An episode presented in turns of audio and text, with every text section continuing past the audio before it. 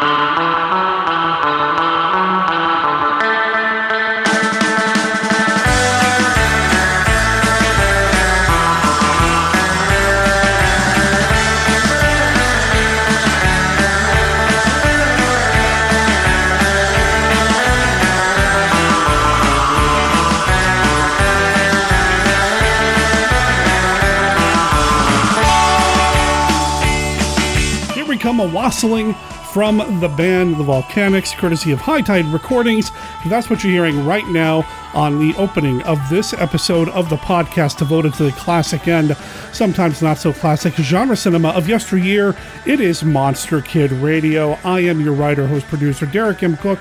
This episode is going to be going out either late Christmas Eve or on Christmas Day, or if you don't celebrate, December 24th and December 25th. But because of that, we're going to be playing some Christmas surf music. High Tide Recordings hooked me up.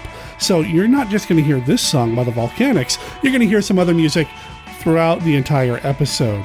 I'm excited about this. I'm super excited about the episode as well because I'm going to be talking about one of my absolute favorite TV shows with Stephen D. Sullivan. We're going to catch up with Steve, see what he's been up to, talk about what kind of writing projects he's got in the works, what you can pick up right now, what you can read of his, and what he's got coming up in the future. And we're going to be talking about the TV show, The Sixth Sense. No, no, not the I See Dead People movie. This is a TV show that came out in the early 70s starring Gary Collins. I'm a huge fan of this show, and I'm going to talk to Steve about how I first discovered the show.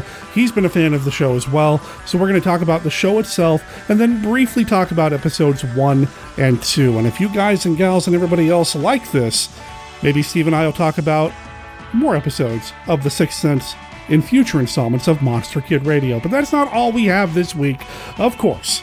We've got Kenny's look at famous monsters of filmland. That's coming up.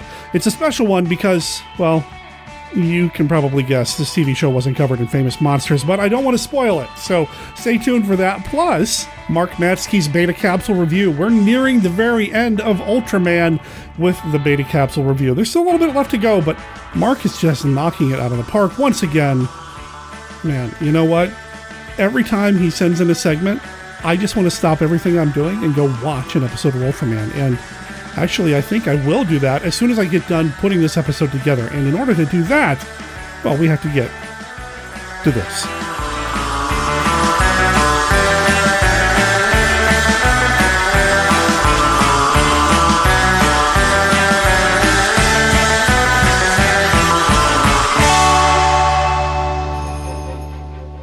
I am Dr. Lee Cushing.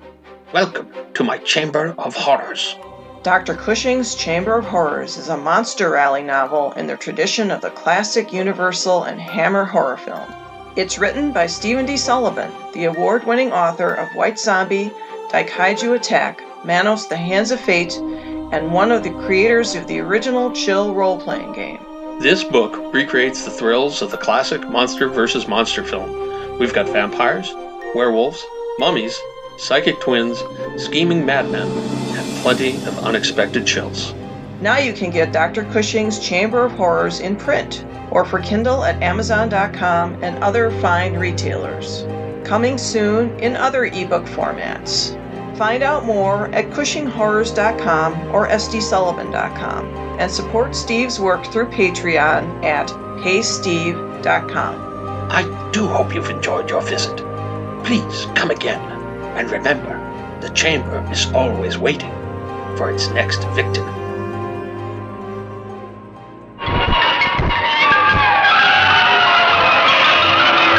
Everybody's on their way to see The Magic Christmas Tree. It's a new family motion picture about a talking Christmas tree. All right, boy, turn the ring and say the magic words.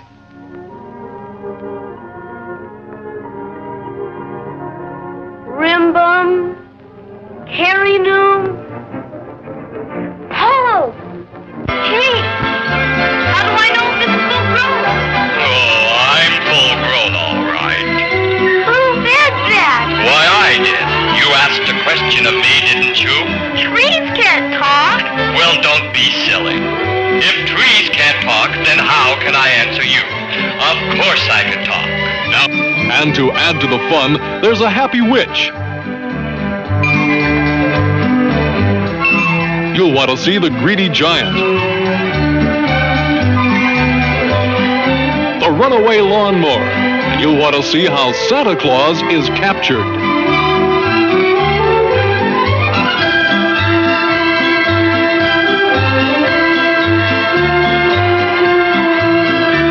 See the magic Christmas tree.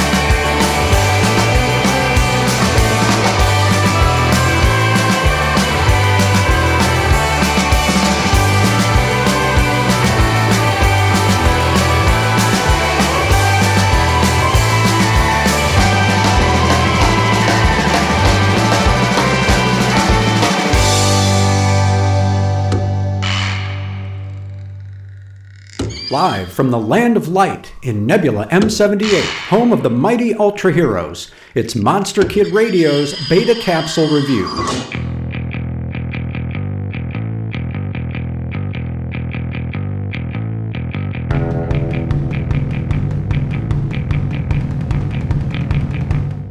An extremely bright light flashing over Tokyo heralds the appearance of transforming monster Zaragus in the 36th episode of Ultraman Don't Shoot, Arashi.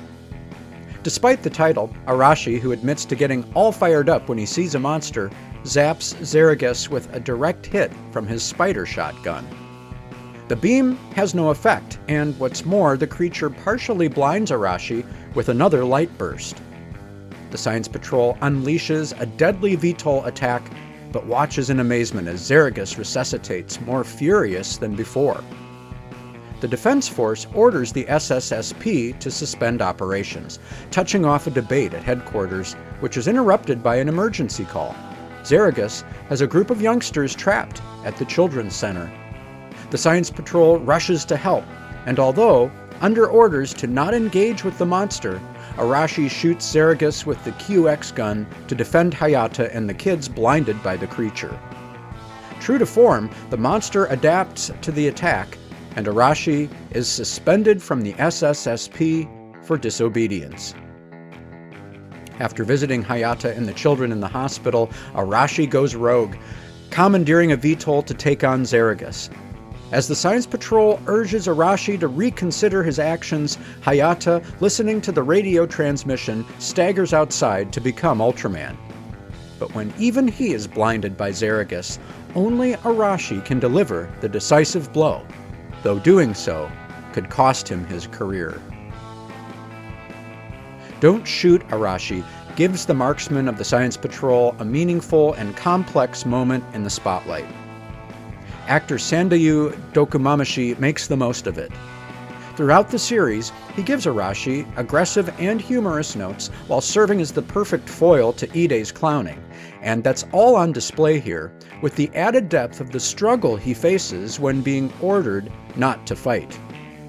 Dokumamushi does a wonderful job, especially in the final scene, in which he enables the viewer to see that while Arashi is brave to a fault, he is also humble, and in that regard is truly heroic. For Monster Kid Radio's Beta Capsule Review, this is Mark Mansky reporting.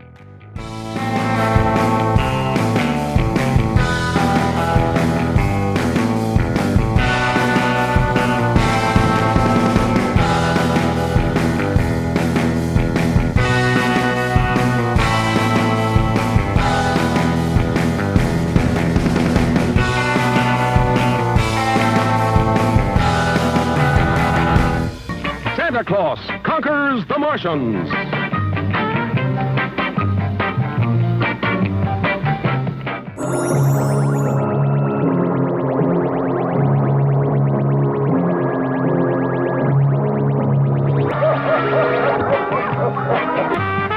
Santa sets up a fantastic automatic toy factory on Mars.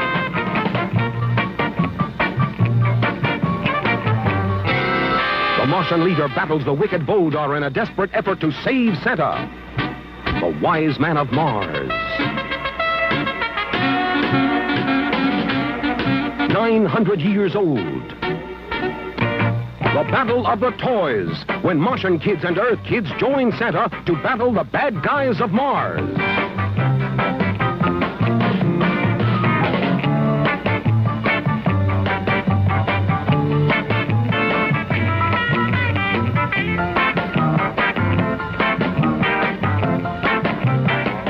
Real space age fun, you'll be out of this world when Santa Claus conquers the Martians.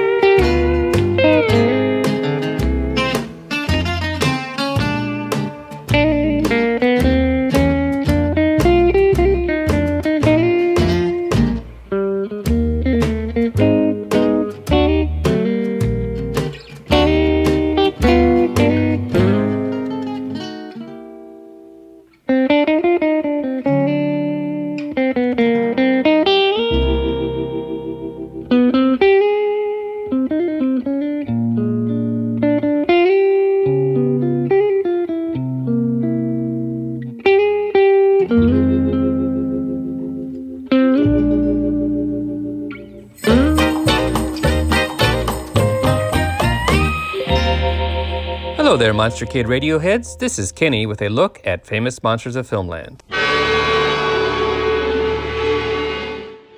Today we are talking about the 70s TV program The Sixth Sense. It was never featured in FM, but I did find an article about a show with sixth in its title, so for today, that is close enough. In FM 54 from March of 1969, we find a two page, six photo article entitled The Men Behind the Monsters Hollywood's Ghost Makeup Man. Let's see how this connects with our sixth theme for today. Hollywood's Ghost Makeup Man is very much alive. We're talking about the versatile John Chambers, who earned his title of Ghost for the many makeups he created for other makeup men and department heads of the major film and television studios in Hollywood. Universal, MGM, Columbia, Paramount, these are a few of the studios which have employed the spooky services of Mr. Ghost. Chambers originally built artificial parts of the human body for the United States Army and Veterans Administration, which he claims was his basic training for the work he now does. After his stint with the Army, John Chambers made the hopeful trip to Hollywood to be discovered, and NBC Television Studios was his first employer. While at NBC, Chambers worked his way to the head of the NBC makeup department, then went on to other major projects with the motion picture industry. His creations include The Martians in The Three Stooges in Orbit, likenesses for the human duplicators, and thriller and outer limits makeups of fantasy and horror. In The Sixth Finger episode of Outer Limits, John created a series of transformations for actor David McCallum. According to Chambers, each phase of the transformation was modeled in clay over life mask of the actor. Actual modeling time was approximately 24 hours per head phase. When the modeling had been completed, individual molds were made for each phase. When the molds are ready, a special foam rubber formula is poured into the molds and cured in an oven for 24 hours. The result is a flesh like material which will give with each expression of the actor's face, allowing complete freedom. But now the real work begins. Such an intricate foam appliance takes nearly three hours to apply to the actor's face. First, the appliance is set in place. Then the loose edges are fastened down with spirit gum. The edges are blended carefully with a solvent, and raw latex rubber is applied to cover the edges completed. For the Outer Limits episode, actor McCallum had to report to makeup every morning at 4:30. This was necessary in order to be ready for the shooting of his scenes as the creature. Chambers uses a special castor oil-based makeup to cover the foam rubber appliances, then regular grease paint for highlights. Of course, constant retouching is necessary during the shooting session as heat builds up from the lighting, closeness of the appliances, etc. The blended edges often lift from the perspiration of an actor, and the entire procedure may have to be repeated if repairs are not possible. If the schedule demands, an actor may have to wear appliance makeup for a full day. The makeup man must be with the actor at all times for repairs. As was the case with David McCallum, the actor had to undergo this grueling makeup for six entire days. A real Superman, despite the physical torture, they couldn't make him say, Uncle. However, Chambers explains that not all appliance makeups are as intricate as the McCallum job. Sometimes he creates nose tips, eye tabs, pouches under the eyes, chin pieces, or pointed ears.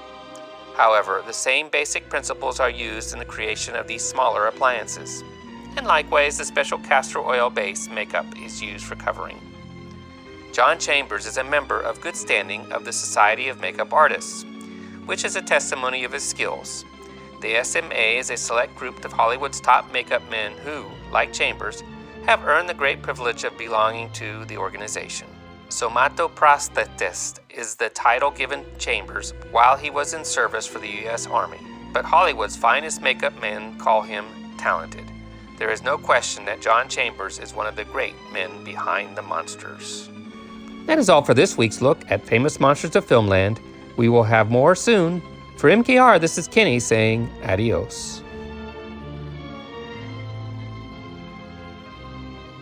It's like living a storybook adventure beyond your wildest imagination. From the North Pole of Fantasyland comes a feature length fable with the most enchanting characters in the whole wide world. headed by the white whiskered fellow who's the granddaddy of them all. Now, a magic motion picture transports you to an over the rainbow land, past the doors of Santa's towering castle and the strange, mysterious, all seeing eye, into a fantastic crystal laboratory filled with weird and wonderful secrets no one has ever seen before. You'll see them all, and you'll discover how Santa can watch every child on earth and every good or bad thing they do. Now meet Merlin, the Wizard of Wizards, the miracle man of the ages. Two for the show. Away we go. Hurry, Mr. Merlin. This is no time to play horses. Come face to face with the devil himself, a mischievous demon determined to mess things up as much as he can. It's yours. Nobody saw you take it, Lupita. They have more and they won't miss it. What does one little doll matter, don't you see? Leave it to that devilish trickster to sidetrack Santa up a tree. Watch the jolly hijinks of Santa Claus as he decides to fight fire with fire. Oh ho, a cannon. Ouch! Oh! Oh! You won't want to miss the entertainment wonder of the ages, the treat of a lifetime for anyone who has ever believed there really is a Santa Claus. It's almost day, and Santa Claus hasn't come. Sleep now, darling. Sleep now, and you will see.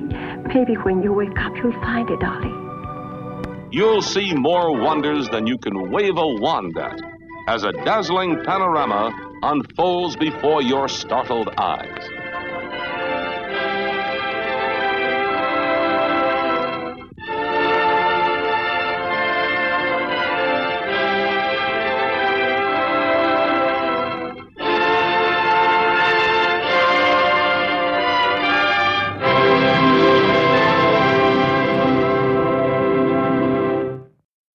And Sunday matinee only at a theater near you.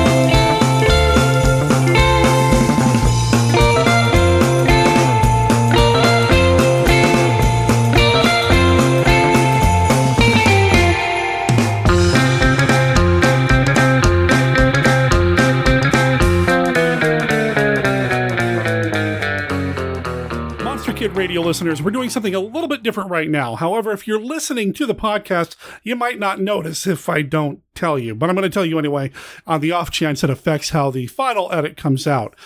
Steve and I are doing our recording as normal, but we're also live streaming it to Twitch. So every once in a while, we may be referring to the viewers as opposed to the listeners. Don't worry, we're still talking directly to you. I mentioned the man Steve. It's Stephen D. Sullivan coming back to Monster Kid Radio, fresh off of finishing up a story that should be coming out here very soon, a Christmas themed story. Yep. How are you doing, man? I'm doing great. It's the story is called The Doll in the Window, and it's a Cushing horror story, and it is coming out at midnight on December 23rd. I have a oh, look at that. Yeah, I have a tradition of doing a Cushing Christmas story every year that I've been doing. I don't know, six years or more now, and this is the new one. So, wrote it yesterday, edited it yesterday and this morning, and put it up on the site to be released on the 23rd, which is two days from when we're recording this. About the same time, this will be coming out on audio, right? there is a good chance that by the time you are listening to this, dear listener, uh, you will be able to go directly to sdsullivan.com or cushinghorrors.com to find the new Christmas story. And are the older stories available as well? They are. They're all still up on Excellent. cushinghorrors.com. Steve, it's been a while, man. I mean, we interact a lot online. We're friends. We chat on Facebook. Yeah. And you're one of the most vocal people on the stream whenever we do something on Twitch like we're doing right now. Right. Uh, it's very weird to be talking on on this and not actually typing on the Twitch screen right at this point. right? moment. Whereas I'm monitoring everything because I want to make sure nothing screws up. So I've got multiple windows going. I still need that second monitor someday.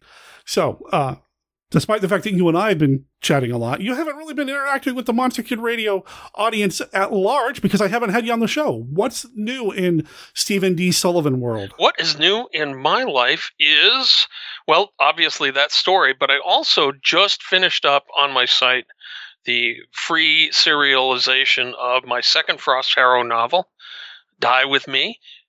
So that just started, and I I'm about to start the third one which means for a chunk of the last month, I was working on doing a light edit on those. The, just for a little backstory, I originally wrote these stories around 1996, and they were published online in 1999, and have spent the intervening years in limbo. At one point, I thought I was going to rewrite them, bring them up to date, and finally, I just decided I'm going to re-release them as if as they were when I first wrote them 20 years ago, more than 20 years ago now, and just keep them in the the end of the 1990s, the uh, around the turn of the millennia. So what I'm doing is I'm taking all of the original stories, and there's six of them, and they're all short novels, 35 to 40,000 words. They're like the length of a Hardy Boys novel or a Nancy Drew or something like that. They're something you could read on a subway while you were commuting or something like that. I mean, now maybe audiobooks, but back then, you know, it's funny how much technology has changed in in that time. It's it seems like a short span of time, and yet everything's very very different. Anyway, so I'm taking those and I am doing light edits on them to correct obvious errors. They're more or less the way they were in 1999. Does that make sense? it does make sense. And so basically, all I'm hearing is you're updating them and that you're going to make sure in the first chapter everybody has a reason why their cell phone doesn't work. Right. Okay. Although they do have cell phones. They have cell phones, so they have CD changers, but the cell phones are the size of bricks, right? yeah, right. They're like weapons, you know. Right. Yeah. You know, it, it's funny. One of my friends was reading one of them recently, and he was like, when is this taking place? Because people are talking about compact fluorescent lights like they're real new things. I'm like, well, if you look right at the top of the thing, it says 1997 November. gotcha. So yeah, so they're all set uh, in 1997 or 1998. Okay. Okay. I really enjoy them because they they're fast reads. They're really fast. The chapters are short. They're punchy. A lot goes on, and it's very very different in a way than I, the way I write now. Although the way I write Atomic Tales is a little closer to that. And that's the okay. other thing I did recently. I actually worked ahead. I knew this was I was going to have to edit these two books, so I'd worked ahead on Atomic Tales. So we've got a whole bunch of Atomic Tales in the pipeline too. And I know you did a, eight of those recently, right? So they're mm-hmm. Uh, I think there's four more that you'd be sharing on Monster Kid Radio if the people want it. So they should let you know. Let me know. Let us know. Let's Yeah, I've gotten good response. I've gotten good response. So. Cool. Yeah, Christopher Mihm loves doing them, and I love doing them. And the actors and actresses that are working on them are just amazing. It's fun. It's a lot of fun. And the, the final thing I'm working on is I stopped working on this to do those other two things I just mentioned, and that is I am working on the book Werewolf's Curse, and I'm about halfway through it now. And I've hinted about that before, but I've never done kind of the full press release that this is this book and it's licensed of this character.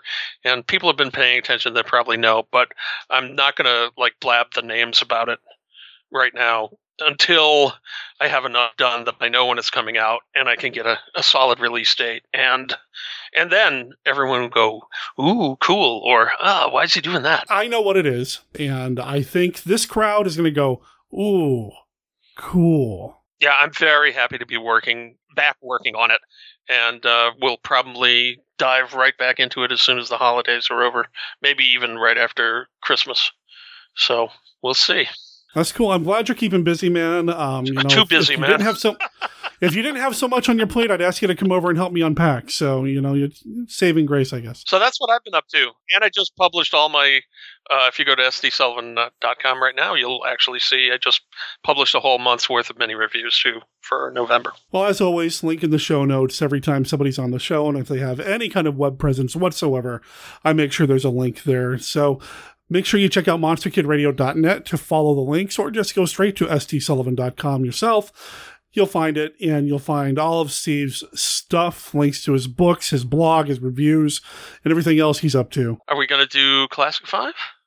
Not yet. All right. Because when we set this up earlier, you were like, I got to talk about Invaders from Mars. Oh, so I'm going to, right. you know, we're, we're going to talk about Invaders from Mars for a few minutes. I know it's one that you've wanted to talk about on the show as well. I hope you understand the reason why I had Chris is because he and I had been talking about it for years. Right. And, and, and all that. But you said you had a personal story or connection to the film as Yeah, well. it's not a Last week on the show. huge personal talked about- story.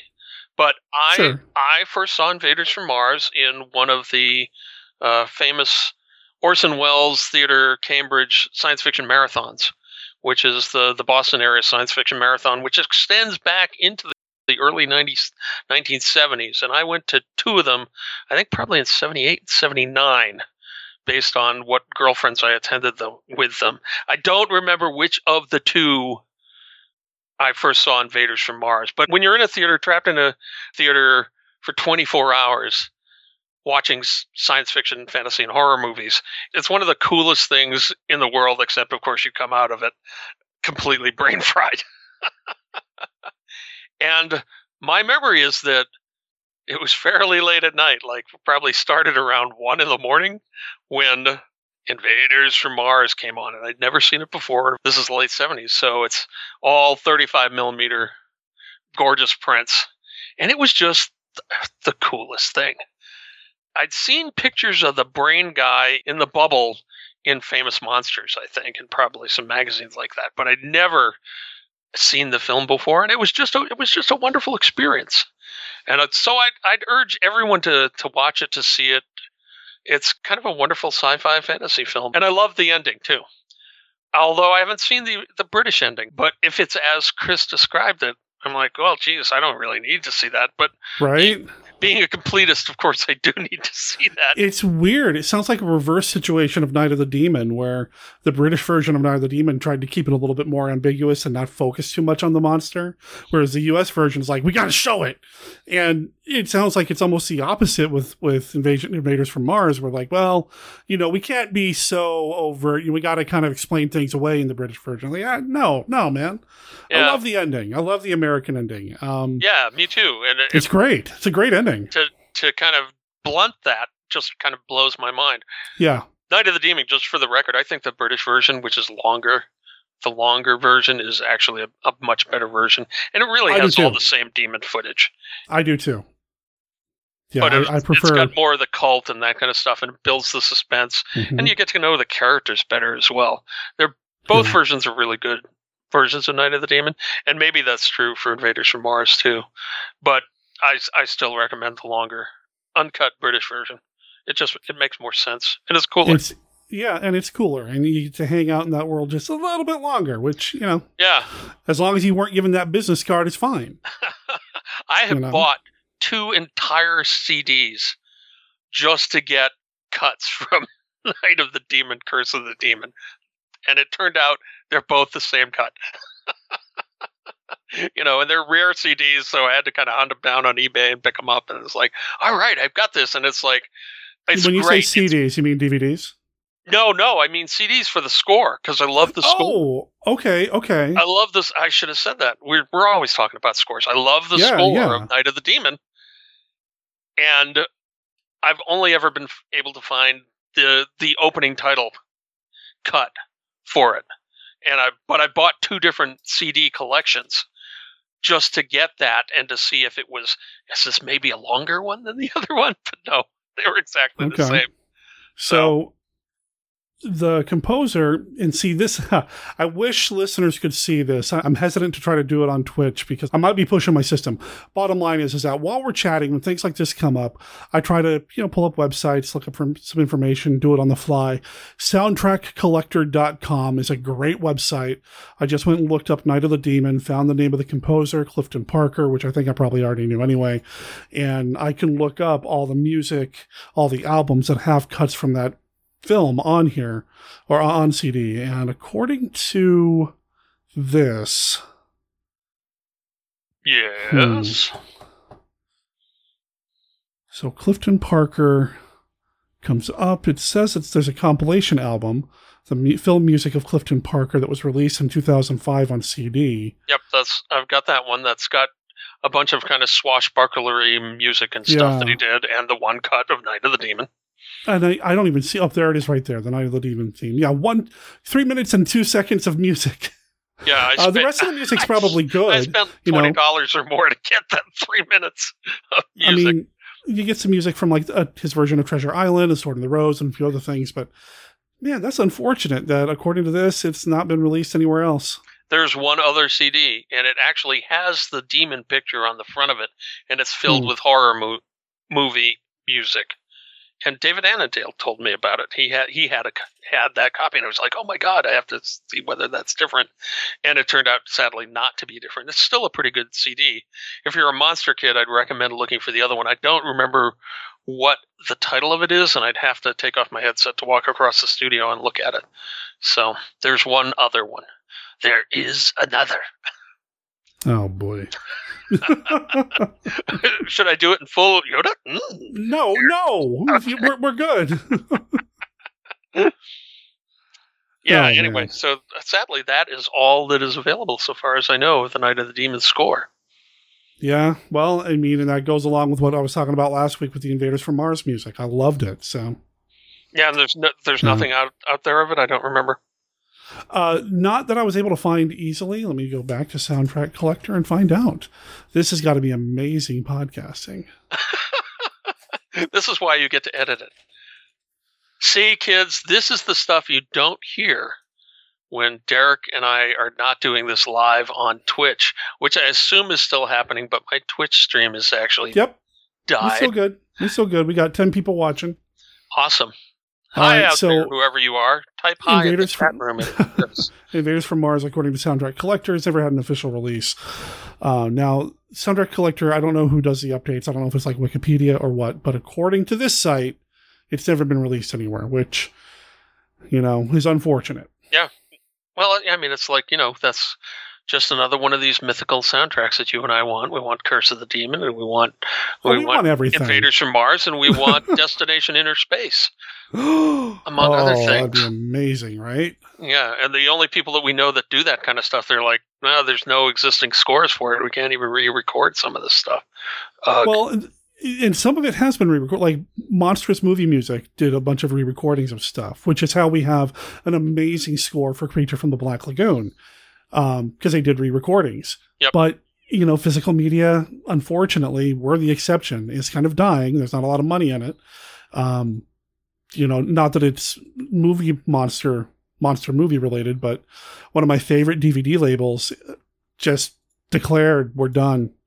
It's no longer phys- you know financially viable for us to continue. Which And uh, which so- label, man? Uh, Wild East, and they do spaghetti. They're my spaghetti western guys. Oh, bummer. And yeah, they were just like, yeah, we just, you know, it's no longer financially viable for the amount of time, the amount of people that are involved, and how much money we make. We just, and then of course, some of the letters got to, you know, the press release has got to be oversimplified, but still, it stinks. Um, Right. I, I, I'm thankful that they did so much and put so much amazing uh, content out there, so many great DVDs, and they were starting to do more Blu-rays too. Um, but yeah, they're they're calling it.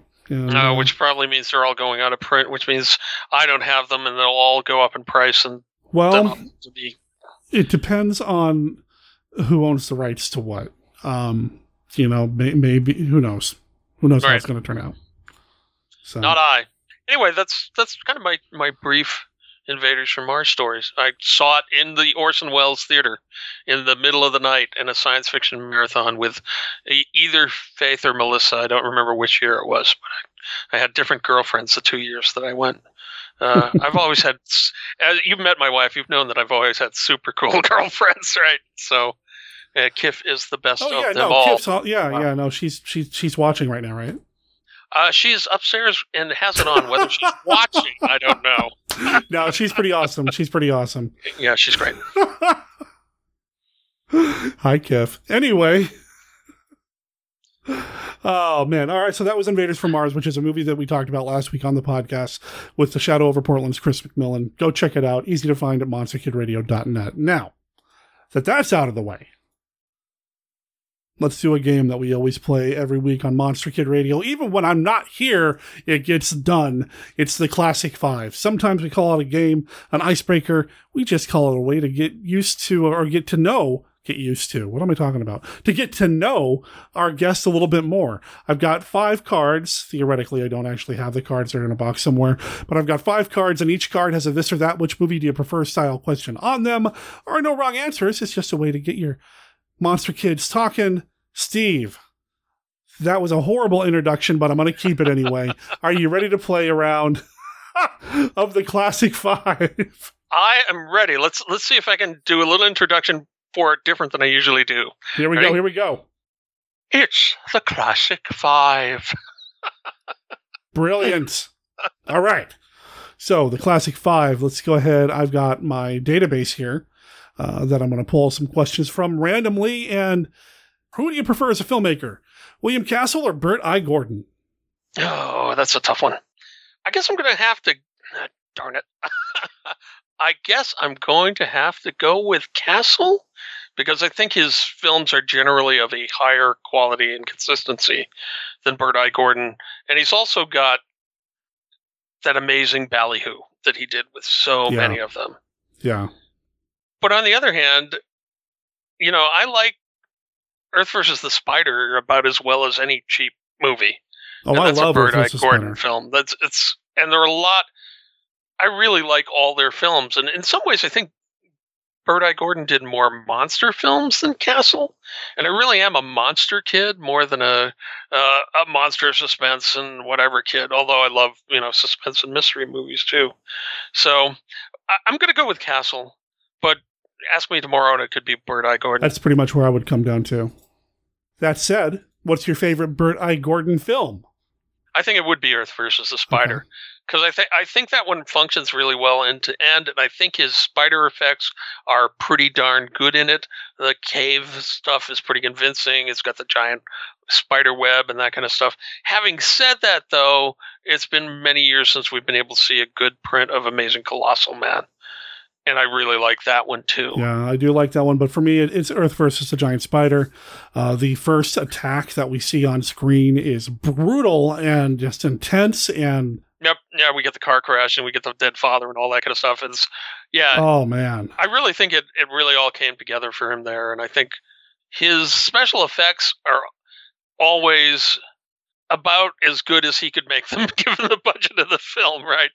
So Right. sometimes they're a little dodgier, and I think they're pretty solid all the way through Earth versus the Spider or the Spider, whichever title you care to call it. all right. Let's see, that's two questions. Three. What is your favorite monster in space movie? Alien and Aliens are the cheap answer to that. But that's out of our. No, I mean, it's, it's, you know, Aliens 1979, it's still kind of pushing it. I mean, it's kind of closer than, uh, I don't know. Those are amazing monster in space movies. But if you give me a, a minute or two, I'll probably come up with an, another one that's more in in our genre, in our time. Uh, everyone likes it, which is a lot of fun. I know Okay. this is blasphemy. Never been totally crazy about the monster design in that. I think it's it's pretty good, and they played it well, and they put it together well in "It's the Terror from Beyond Space." It is. It's the, You know, that or is that the Mihm for? it's late. Am I am I giving Mihm titles to classic films now? so that one occurs to me, and and then I'm thinking that they're oh here's my favorite space monster, Ghidra. Hey, there you go. Ghidra, the three-headed monster. I wasn't thinking kaiju, but that's that's a good call. That's a really good call. I've been really thinking a lot about Planet of the Vampires lately, so I'd probably go there. that is a very spooky, Yeah. cool film. Not really No, it's not. vampires, but you know me no, it's titles. not. But you know, you mentioned Right. Alien, and I was thinking, you know, there was number three. four. Which movie do you prefer, Return of the Fly or The Curse of the Fly? The second one, which is I think Return of the Fly. That's right. Yeah. Because it's it's a little more in the in the genre of the first one, as I I recall. I think it's the the third one that has the the hamster headed man and those kind of things, right? Yeah, and you know, there's no Vincent Price in the third. It's um, right. And Price is in the second one. Brian Donlevy in the third one. I think so. Yeah, Yeah, doing one of his angry angry old scientist routines, which I love. yeah. I rewatched Quatermass two the other day, and I actually thought, wow, he's he's actually better than I remember in this. So though he is not he is not my favorite Quatermass. Andrew Keir. I really love Andrew Keir and uh, Quatermass in the Pit. Sounds good to me. All right, final question that is going to tie in a little bit to our conversation here. Which do you prefer, the Twilight Zone or Night Gallery? Oh, oh, that's hard to. That is a hard choice. See, I love the Twilight Zone, and I realize that the end to end of the stories are probably better and more consistent in the Twilight Zone. But I saw Night Gallery as a series first. I'm sure I saw episodes of the Twilight Zone, but I don't think I really knew exactly what they were. And I saw Night Gallery, I think from the start. I may not have seen the original TV movie, but I watched the series, and especially the the second season where they introduced me to Lovecraft, which is obviously very important. Though I didn't even know who Lovecraft was at the time. All I knew was that there was this thing called Pickman's Model that had these really cool ghouls Yes. it. This great. I don't remember if John Chambers or who designed those, but it's a great looking monster. The painting is a great painting. The, in fact, that that episode has a series of paintings, and uh, I was I managed to scrape together the money to get the coffee table book that actually has all of the reproductions of all Oh. paintings in it. And Oh, it's a dude. wonderful, Oh. wonderful thing. Um, and it was because of that episode and that painting and that monster that I actually got to meet Rod Serling in the 1970s during the, the show. So I'm going to have to go with Night Gallery because without Night Gallery, I never would have met Rod Serling. And that was, it's uh, a great memory to have. You know, even though, though I was like 12 or 13 at the time. I uh, am popping over to the IMDb and not seeing who's credited as doing the makeup on that. Uh, so if any listeners know, I'd love to know uh, because it's some good stuff. Uh, I also prefer Night Gallery, which I know sounds blasphemous. Twilight Zone is more pure Serling. It really is. Night Gallery Studio is a little bit more like, hey, why don't you do this? And how about you do that? And by the way, in the third season, we're going to shoehorn in this other show that you don't know anything about. So, yeah. Um, and that is why, if you go to yeah. IMDb and you look up the Sixth Sense TV series 1972, the top cast of the series is Gary Collins. And right next to Gary Collins is Rod Serling. And when I saw this the other day, I'm like, what? And I was like, oh, right. We'll get into that.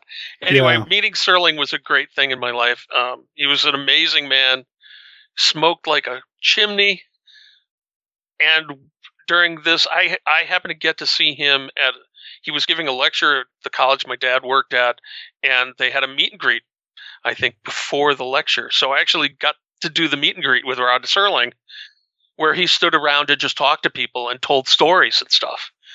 And it was marvelous. And I didn't actually get to see him do the lecture.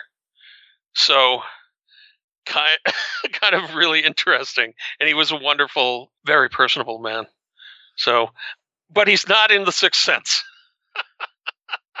not really. Let's, let's go ahead and segue into the Sixth Sense, and, and we'll talk a little bit about the series. But I want to talk about how I first discovered it, and it is because of Night Gallery. What we are alluding to is third season of Night Gallery came along, and it wasn't you know as prestigious as Twilight Zone. It you know the studio was more involved. Rod Serling's like, yeah, you know, I, I guess I just kind of phone in some of these introductions or whatever, and that's fine. I still love the show. Rod was not very pleased with the No. net, what the network was doing with Night Gallery, and they really jerked him around uh, and jerked the show around a lot. Which is And the- unfortunate. They, and they insisted that you know I know that we all love some of the comedy sequences and stuff. Rod, he did not much like them. No, and I mean, was- see, and and I get it. I love the Leslie Nielsen Phantom of the Opera thing. I think that's hilarious. Well, and I think the one that's the the Carl Reiner is the Yeah. guy teaching the Cthulhu mythos in his class. Sure. That's a very funny little bit too. And it was some these were written by people like Robert Bloch and Richard Matheson, some of them. So some of them have but Rod oh he wasn't having a lot of it. So by the third season he was not there a lot. So when the show went into syndication, they had Rod shoot some more narration and introductory bits for episodes of ostensibly Night Gallery, but really they're just condensed versions of The Sixth Sense. Right. The way it used to work, as I understand it, is in in order to become a syndicated television show, you had to have, I think it was 100 episodes. It was some kind of arbitrary number like that. And then they could syndicate you. But if you had 99, you couldn't. And because Night Gallery had only lasted three seasons, and some of the seasons were not full seasons either, I think, they didn't have enough episodes. But there was this other show around, The Sixth Sense, that had two seasons and was enough episodes that they could get Night Gallery syndicated if they incorporated The Sixth Sense into the Night Gallery. And then you'll love this. The syndicated Night Gallery was half an hour long. The original show was an hour long. Maybe that was why they had almost enough because maybe they cut every show up into half hour segments. I don't know. My experience is that at least what I saw of it that this way, because I knew nothing about the Sixth Sense at this point, and I didn't know about any of the drama behind the scenes when I saw this on the Night Gallery show. Each episode they condensed significantly and let Rod Serling's introduction really carry the weight when it came to making sure we got plot points that they had to cut out for time. That was the theory, but I don't think it actually ever worked. when I watch The Sixth Sense now, obviously I prefer it to the Night Gallery syndication condensed. But when I first discovered the show, watching it on Night Gallery, it was good enough to get me interested. So, I mean, it, it worked okay, but definitely avoid it if you can and watch it as it's meant to be seen. Thank you to Universal for doing it this way because it meant I got to see it. But Yeah, that's a tough call. You know, I'm really glad that you say that seeing it condensed like that made you interested in the original. Sure. Because I started with The Sixth Sense. I saw it from its pilot. I saw it nice. On the television show during its entire run. It was must see TV for me. I made sure I was in front of the set every every episode to see it, and I loved it. Right. so on. for me, when they started syndicating Night Gallery and they stuffed these Sixth Sense and episodes in there, c- condensed with a, a painting and Rod Serling doing a little intro in front, you know, and I don't blame Rod for doing that. You you go where the money is, and Well, uh, he probably had a contract. He probably had to do it. Didn't have a choice. Yeah, you know, it's, there's money in it, there's, and it's going to put his other show back on the air too, right?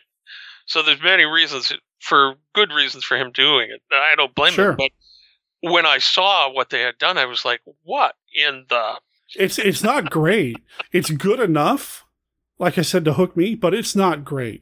And what clued me into the fact that it was something different is when I watched it. I saw it the first time. Whatever. This is an episode of Night Gallery. Huh? It's a little different, but it's Night Gallery and there's Rod. Cool. Next time I watch Night Gallery and there's another Sixth Sense condensed episode. I'm like, did Night Gallery have recurring characters? I don't. I Right. don't. What is this? And then that's what led me into the down the path to discover the show. Right. The Sixth Sense, I don't know that it's ever been syndicated as itself since it first ran in 1972. And until we found this DVD set of it, I am not sure that I ever had a chance to ever see it again. In terms of After the- syndication, no. But it has played a few times over the years on some of these smaller networks, sometimes like up in Canada. Yeah, I thought it was maybe on Chiller or something like that at yeah, one point. something like that, but but only long enough to run like one season, you know. Right. Like, somebody's got to deal with Universal, and they're like, yeah, well, nobody's showing this. Let's show this, you know, because Universal owns the rights to this. This is a Universal Lic- production. licensing for that is very very cheap. Let's get that. Yeah, if it's that cheap, I want it. I would love to license it. And, man, put out an awesome set of this, dude.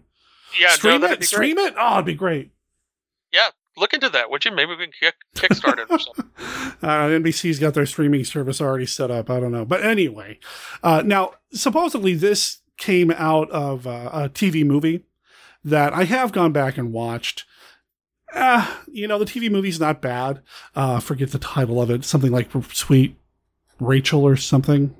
Oh, I've seen that. I'd, for- I'd forgotten that that was related. Is Gary Collins in that? No, none of the same characters are in it. Well, I didn't think so. So it's this TV movie, and this is the 70s. So this is the era of really cool genre TV movies coming out from the Yeah, networks, and that's awesome. it's the Dan Curtis era. It's the era that Yeah. you know Yeah. Dan had this huge hit with Dark Shadows, split into the Night Stalker, and Mhm. huge number of movies, and everyone was doing it. This is a show about ESP, Mm-hmm. and it's a cool show about ESP. I think certainly the best show ever made about ESP. I'll say that right up front. I've never seen better. And rewatching them recently, and I've I've been doling them out. I've rewatched the entire first season, but I just started rewatching the second season.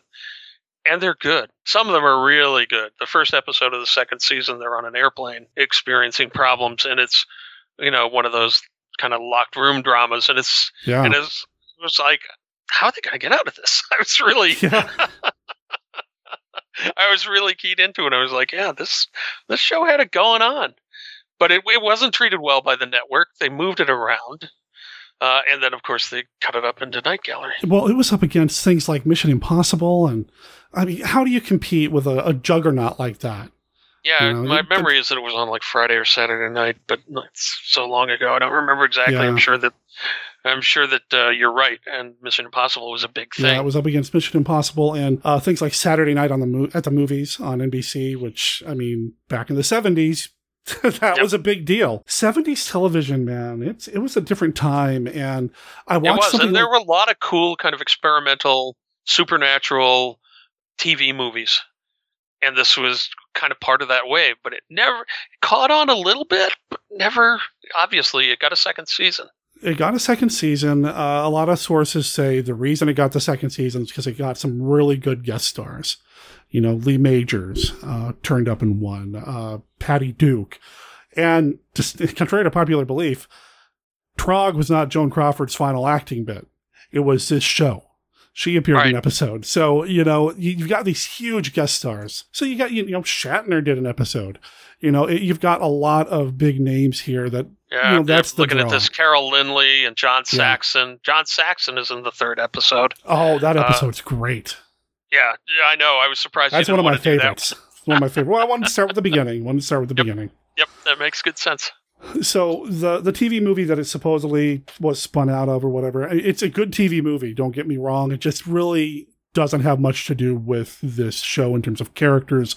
Con- you know, the concepts, the vibe maybe is a little bit different, but or the same. But What's whatever. the title of it again, Derek? I don't remember. I'll keep looking it up. It's it's Mary Sweet Mary or something like that, right? I know I've seen it, and yeah, I, I've seen I it think too. The, the through line is that it's one of these supernatural ESP kind of kind of movies. Um, hush, hush, but- sweet Charlotte. No, that's not it. That's not it at all. Why is that even coming up? That is totally not it. That's not it. Yeah, no, that's the that's Why- one of the hag exploitation films. What and is it's fun. that? Sweet, sweet know. Rachel. Sweet, sweet Rachel. There we go. Not, not Mary, sweet Mary. I got the I got the sweet part. we both got it wrong. We were both on the sweet. We're good. Sweet, sweet Rachel. Yeah. Yeah. Which is Um, good. I mean, Stefanie Powers is in it, and she's great. Move down the darkest corridor of the inner mind. ESP is a fact. Across the comprehensions of reality. Science fiction. Is it? Beyond the shroud of your subconscious. Back. Farther back. And into the sixth sense. Come with me. This show is a, a very serious show about ESP, psychic powers. And the setup is that Gary Collins is Dr. Michael Rhodes, and he is a well respected, he's got a PhD in front of his name, researcher at a major college. And maybe you know what the college was. Well, that opening shot's at UCLA, so it's implied it's UCLA, but I don't think it ever really says. Right. In the early episodes, you actually get to see the setup in the college where they're doing psychic testing with the cards and the rolling dice and all the scientific exploration of ESP that was going on right around that time. So Very it's a nice look back into that time period. And weirdly, or maybe not, in some ways, the research into ESP has not advanced greatly from them. Then it's still you know still predicting the cards trying to make the dice turn the way you want them and that kind of stuff. And it's a fascinating opening segment that it's not in the entire first season i don't think but it's in the first i don't know four to six episodes maybe. It would make sense they would drop it because it is a little bit Yeah. long. So yeah, it is it is But so i see cool. why they would do it but it's also a very cool introduction to what's going on very And cool, and you get some har- harp, some awesome harpsichord action every time something ESP happens, which is great. Whenever she can predict a card, it's great. There you go. And he, and in the early episode, one of his assistants, whose name is Nancy Murphy, it's really sad that they kind of dropped her as this series went on. She was only in six. When something strange happens, they're kind of called in or become involved somehow to investigate. And he, especially, and I don't remember if she's got much aptitude for this, but he actually has ESP. He Mhm. has a number of the kind of standard psychic powers that he's you know he can he has some premonitions he can read impressions off of objects and that kind of stuff he is what you would think of as a scientific esp researcher because this is not supernatural in some really. It's treated as if it's something that can be scientifically understood in the series. And as they go about it very um, really interesting in a very straightforward way as you know it's it's weird to have a, a supernatural series in some sense that's also a very scientific series but this one is Yeah, and, and it really walks that line. So I want to I want to correct myself real quick. UCLA, UCLA is in the TV movie. The library that Dr. Rhodes walks in front of is actually at Caltech. So Ah, right. that- I want to just make sure I you know I, I did screw that up by just skimming Wikipedia while we were talking. So I want to make sure I got that right. Uh, but yeah, which it's is another another tie into science because Yeah. caltech is you know the western mit my best my best friend went there it's a very really serious approach to Yeah. this the concept of ESP extra perception uh, being able to predict future events pick up vibrations astral projection automatic writing. All this stuff is treated so seriously. And that's what drew me in. Y- you know me. And I've talked about this on the show in the past, and you you know this about me because I love Chill so much. I love the idea of there being this this organization or uh, an academic institute or something that treats these quote unquote weird events as real and approaches them from a really scientific point of view or or a, a serious point of view. And they don't play it up for laughs. It's not look at this guy you know it's it's serious. Sure there are disbelievers in the show. There are people who are like well dr rhodes are you sure? You know but it's still right never and sometimes they're yeah. make fun of him he's the esp guy. Yeah right. Why would i listen to him? He's the esp guy. right but we know as the viewers that he has esp He- he is the ESP guy he's the Yeah, guy He's not, yeah, he's not a fraud. He's not someone that's that's out to to, to, to blow himself out. He's seriously investigating all these things. and Gary Collins plays him so earnestly. Uh, I Yeah. don't. know much about Gary Collins in terms of his acting career or you know the things that he was into or whatever, but he I plays. think he did a talk show at one point. Yeah, he seems very talk career. show like, right? Um, Right. But he plays it so seriously, and I love that. I mean, he is so earnest. He's even doing some of his own stunts, you know, which. I mean, come on. You- He's you gotta- you gotta earnest and he's charming. And you really, one of the reasons this works is for me, I really believe him. I Mhm. believe what he's selling. He's like, yeah, this guy's got ESP. He can do Yeah. these things. And of course, because it's a television show, you get to see his psychic impressions of stuff. Right. And there, it's always interesting, and it's sometimes it's symbolic, and sometimes, you know, it's. If you were to be a real curmudgeon, you could say, "Well, in the real world, people that claim they're psychics don't have all the powers that he has." True. And maybe that's true, he doesn't have. One of the interesting things about him is he doesn't have huge amounts of all the powers. He's not like always right about everything. His his hints and the things that he picks up aren't always really useful to him. He's not an omniscient psychic. He's a psychic that has just enough to make him look further and struggle to understand and stuff. And that's that's one of the things that I find really fascinating about Yeah. him too. It's like uh, you know, watching this again and, and talking about it with you, if psychic powers were real in this world, and I'm not saying they're not, but I'm not saying there are. They are. this is how they this is how I think they would work. Sure. Is the way this guy has them. Yeah. So, you know, but as someone that's been into this since or before this television show occurred, I know all sorts of ways to fake psychic powers too. Oh yeah. And it's it's way easier to fake them. Yeah. Oh, oh, of course. Um, I mean, I'm a huge fan of Penn and Teller, and you can't be a Penn and Teller fan without knowing this stuff is pretty easily debunkable because Right. they tell you how to debunk it. So yeah. Right. And, before that, the Amazing Randi. I mean, you just a Right. lot of this stuff is And you know, Houdini before before him. all inspired by Houdini. Yeah. Right, exactly. And, And- and yeah, you know, I wish, you know, would it be neat if this kind of stuff was in the real world and, and you know, I had ESP or whatever? Yeah, sure. But, you know, I'll take the Sixth Sense as the next best thing. but it's a fantasy series, you know, And and, I there's love weird it, stuff that love it.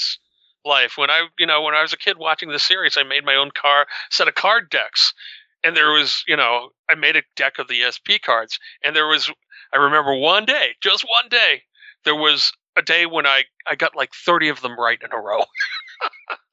so oh, a lot in in Yeah. succession. Never could do it before. Never did it since. It was like, who knows? How did that work? I don't know. you know, I But- think we all have had, you know, I dreamt about this thing happening and then it happened the next day. You know, I think we've all had like those little things happen. And, you know, in this show, Dr. Rhodes is like, well, that's, that's legit. Let's look into that. That, that, that means something. Or maybe not, but we'll find out. And and that's something else that I love about the show is that he's not just the blind believer. He's willing Right. to go in there, and if it's wrong, ah, it's wrong. He just picked it up from this book that he read. You know, eh, that's not Right, psychic. yeah. You know, Yeah, may, maybe this is actually true. Maybe it's not. But we're going to go and find out. And if it's not true, you know, if these people scamming us or something, we're going to find that out too. And that's that's honestly what makes this character different from a lot of the, you know, not to cast cast too many aspersions, but from the believers in psychic powers or UFOs or any Bigfoot or any other number of strange things, all Right. of which I am interested in. sure. But every time I watch one of those shows, Kif is like, "Why do you hate watching that show?" and I'm like, "Because their standard of proof bar is so low, I can't even believe it." So Yeah. Gary Collins, Dr. Michael Rhodes, his standard of proof is is higher than a lot of what I see in so-called reality television today, and Yep. that's even looking back, you know, it was refreshing in the 70s and it's refreshing now. And in it, because it's a television show, it's a fantasy show, you know that it's true in his world. Yeah. And it's just a matter of how he's going to figure out what the true parts are and what the are the not true parts and who's lying to him and what's really going on. And in the vast majority of the shows, it turns out in a really interesting and un, often unpredictable way. Very interesting. Yeah, there there are some twists coming. I know when you say the Sixth Sense and you do some research for the Sixth Sense, you come up with the M Night Shyamalama, whatever the last name is, uh, movie, which M. and he's Night known for. A movie I actually like. Why Which he I called it too. that, I'm not entirely sure, but okay. But he's known for the twists, right? Well, this show has twists all the way through. You know, they, he's picking up this because of that. And is that guy really dead? No, that wasn't a guy, and that was that was a ghost. No, it wasn't. You know, just a lot of these little things that are happening along the way as the show continues. I love it. I, I am immersed in this world. I wish this show went on for years because I would sit down and binge watch the heck out of this beyond the season and a half basically that we have. I agree. And you know, it just occurred to me as we're talking now that one of the reasons I think this show really works is this show is actually a detective show. It's Yeah. like a good detective show, like Mannix or The Rockford Files or something else from the Hawaii Five O, something else from that era. It's like that, but with the te- detective has a little bit of ESP Mhm. as well as his hunches. He's actually psychic, and that is, I think, why this show works so well when it works, and it does. It works in all the episodes that I've rewatched so far. Yep, I agree. And another reason is that it had good people behind it. I don't know the people that are credited as the show creators, Anthony Lawrence and I know where Stanley you're going with Schefter. this, though. I know where you're going But with this, though.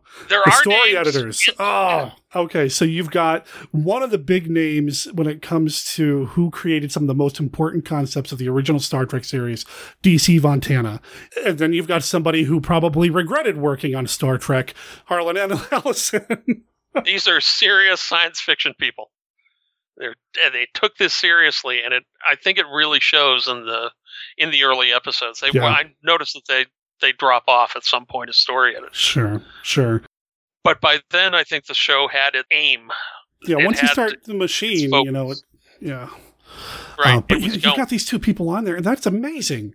You've got these two big powerhouses, and you know, DC Fontana. I'm a huge fan of her. Every interview that I ever read with her, uh, yeah, her Dottie body Fontana of was work, amazing. She was an amazing woman. Harlan Amazing Ellison, his talent's amazing. He came across as a jerk, and I don't think I'd ever would have wanted to meet him. But his his talent is huge. And I met him once, and he was very nice to me. I, you know, and I'm sure he was, but you know, I take issue with some of the things he said about Gene Roddenberry. So you know, yeah, yeah. But his talent is undeniable. Oh yeah, yeah, and wow, that these two people helped steer the beginning of this show. I mean, just that should be enough to get people to watch it. Right. I think it really set the helped set the course for the show. Yeah, and it's and it's cool. And you've got you know, as Derek pointed out, the thing that made his brain tingle in Night Gallery. It's like, why is there a continuing character? Because it's a show about a continuing character who does Yeah. this. I mean, it's not as serialized as some of the stuff we get now because it's the 70s. However, it's still the same guy. It's, you know, he, we're seeing him on another adventure. It's very pulpy that way. And Right. I, I responded well to that too. There's something about, you know, when we talk about pulp fiction, not the Tarantino film, but just the, the genre or the, the, the, the storytelling type of pulp. You know, we, we talk about the 30s with Lovecraft and Howard. We talk about new pulp now with people like Frank Schildiner, who's been on the show quite a bit, writing stuff like that. I would even say some of the stuff that you write, Steve, is new pulp. But the 70s pulp has a certain flavor, and I love it so much. I don't know why. I mean, I was born in 73, but my memories don't go far that far back. I, I consider myself a kid who grew up in the 80s. I'm Generation X. Mm-hmm. So I was exposed to some of that stuff in the 70s, I'm sure. But when I sit down to watch The Sixth Sense, more so than any other show that was produced in the 70s, when I watch it, I can almost smell the wood paneling on the walls. I can almost feel that almost crunchy carpet underneath my feet. I can feel all the shades of brown in the couch that I'm sitting in. It's very And 70s. a Gary It- Collins tweed suit. it makes me feel like it transports me to this era that I probably would not have done very well in. I mean, considering who I am, but for that moment, I feel like I'm there and I'm where I'm supposed to be. And it's just, it has that kind of an effect on me. Right. It's very much of its era. It really it sums it up well, and I think it, in some ways it shows the best, some of the best elements of the, the 1970s. Which obviously I was, you know, I'm a little bit older than you, and and I remember all this and watching this. It's like yes, Mhm. all these all these things come back. Yep. So it's a great time capsule from the era from the era Yeah. too. And as I said, it it's from that era where there were good detective shows on TV in the 70s. I didn't realize it as a kid because I wasn't that into it. But, you know, I've since watched the entire run of Mannix and Mannix is an amazing good show and and all the ones that I I didn't wasn't even that interested in are pretty good and you know Mhm. if Hawaii 50 is a terrific show and the Rockford Files is I one of the best Rockford shows. Files. I, I was trying to avoid saying it because this, the theme song gets stuck in my head, but uh, I was. it's true though. Rockford Files is amazing. one of the best television shows of all time. Yeah. It, it's just Yeah. brilliant end to end. And this fits right in with all that stuff. We are going to look at the first two episodes, and I know we've gone on quite a bit, so I don't want to get too like beat by beat because I want people to watch this show. But Right. at least for these first two episodes, and they carry this on through at least I think almost the entire first season. The we, we see him walking on campus, and he goes by a plaque in a building, and the plaque is a uh, quote from the Old Testament. Uh, it's he's walking to the parapsychology department. Apparently, this parapsychology department slogan is from Joel two twenty eight. Your sons and daughters will prophesy. Your old men will dream dreams. Your young men will see visions. I thought this was really interesting to include and to start the show with a biblical quote because I know that once we get into the 80s, we start getting into the era of the satanic panic, where anything weird or kooky is a gateway to the devil. Now, I all know the stuff that we loved in the 70s became Yeah. became a gateway to So- hell. and and I find it interesting that we're opening the show with a quote from the Old Testament, and you and know there was some of that back then, and that Yeah. may have been one of their ways of kind of trying to head it off right. and show you that this guy is on the side of the angels and the side of the prophets. I, I thought that was kind of cool. It is. It's very cool. Every episode, he's walking through there. We see the different tests going on with the cards and the dice and the harpsichord, which I love. I assume it's a harpsichord. It might have been a waterphone. But whatever it is, it's like. it's- I'll, I'll have to listen when I listen to it again. I I hadn't even remembered that they completely changed the opening to the show in the second season, so have to go back to the first season to see if that if really is harpsichord or if it's some other kind of musical instrument that you're loving here. And even the titles of the episodes, I Do Not Belong to the Human World is the first episode title. Oh, that's an awesome title. Sign me up for that. I love yeah, it. Yeah, it is. Yeah, and the Ah. second one is the heart that wouldn't stay buried, which is Oh. also a terrific title. Both of us are watching this on French DVDs. Yes. The French DVD mostly has the English titles. Sometimes it doesn't. I don't know why like- either. I was I was watching that. It's like why why is this one in French but everything else is in English? But whatever. It's the Yeah, heart that wouldn't stay buried. So which is you know, and they're both really interesting sounding titles, and and in some sense, they sound like they could be part of the Night Gallery. Yeah, So you can you can kind of see why they thought this would be a good idea to do, even though I think it was a good idea only in that it kept Night Gallery and Sixth Sense going to some sense. yeah. In some ways, they do fit together, Yeah. or they would have fit to, they would have fit together fairly well if they hadn't then cut them up. Would have been a great block of must see programming. You know, Right. Put Night Gallery is on at were on- seven. Yeah, and then the Sixth Sense is on at eight. You know, just put them back to back, and then Yeah.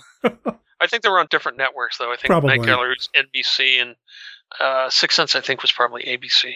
But Yeah. I'm not sure because that's a memory from the 1970s. It's a long time ago now. Well, So- let's see. It was up. Yeah, it was ABC that had it. Although they were both produced by Universal, but back then Universal wasn't you know NBC only. Then yeah. Anyway, Right. That was back before all the big companies bought each other up, now there are only three. yeah. So, anyway, I do not belong to the human world. It's it's in the seventies, and what was one of the big conflicts that we were involved with in the seventies? We were dealing with the fallout of the Vietnam War, and this episode, boom, puts us right in the middle of dealing with a POO, a POW situation, and right. it doesn't And I- and I- balk. it doesn't shy away from it, and I Like, wow. POWKIA. You know, there's a, a, a guy that's been killed in the war, and and his girlfriend left back home, and the, his buddy that escaped from the prisoner of war camp that he was killed in, and suddenly they start getting strange dreams and strange messages and stuff. And so, of course, they go to Dr. Rhodes, find out what is going on. And of course, as often happens, he kind of gets in over his head a little bit Sure. trying to figure this out because he's one of these, you know, he's a detective hero. So Mhm. you put him on a case, he's going to stick to the case, even when people are telling him to stop and threatening Yeah. his life and stuff. He is not going to give up because he's got to know. Because the Mhm. knowing is the thing, the knowledge, the solving of the issue is the thing. And I mean, I hate to spoil the ending, but the way the whole situation is resolved, I just thought was riveting. it was I remember watching this particular episode when it first aired and being kind of like riveted by it and blown away by it. And it demands like a lot of the shows did back then, it kind of demands you pay attention to it. Yeah. Oh, it's oh, yeah. It's not something you can watch in the background as easily because they'll stop talking and suddenly you'll start getting images on the screen that are telling you the story. yeah. The, the have to pay water, the attention close ups of the water drops. Just like, Right. You you know, you have to Chilling. pay attention to the pieces of the puzzle. yeah. or you won't you won't get it. Some people might say because it's you know a 70 show and they're all 50 minutes long that it. Some people might say it's slow or it's boring, but I don't think so. I think it it builds its suspense up to a Mhm. a pretty amazing climax for this show, Oh, and- yeah. and I, I really enjoyed it. It's it's about sol- puzzle solving, detective work, as I said earlier. It's all about putting the clues together and figuring out what happened. And there's some real world stuff happening that he's investigating, you know, along the way. You know, the, the how how somebody got out of the Viet Cong prison camp. How did that work? How did that happen? Well, you know, that's great and all, but let's also talk about the visions that the guy's seeing. And was he really hit in the head like the guy said, or is he not really dead? And just man, Right. uh, the little moments, little moments, the water drops, and when Dr. Rhodes looks at the photograph. Oh, Mhm. that that was awesome. You know, I, I put the spoiler warning in, so I don't whatever. There's a moment there. He's told the narrative is the guy was killed in Vietnam, and he was like hit in the head. Is that what the friend is saying the whole time? Yeah, while while a prisoner of war, he was he was killed in a prisoner of war camp, from which his best friend escaped. Right. So there's a photo of the quote unquote dead POW that Dr. Rhodes looks at, and he looks away and he looks back at it, and suddenly there's this blood spot right in the middle of the guy's torso. And he looks at it, and then we get a close up of Dr. Rhodes' eyes, and then it goes away the next time we see it. Just this kind of moment, this flash. Well, that narrative doesn't fit with what we're being told about how he was killed in the prison camp.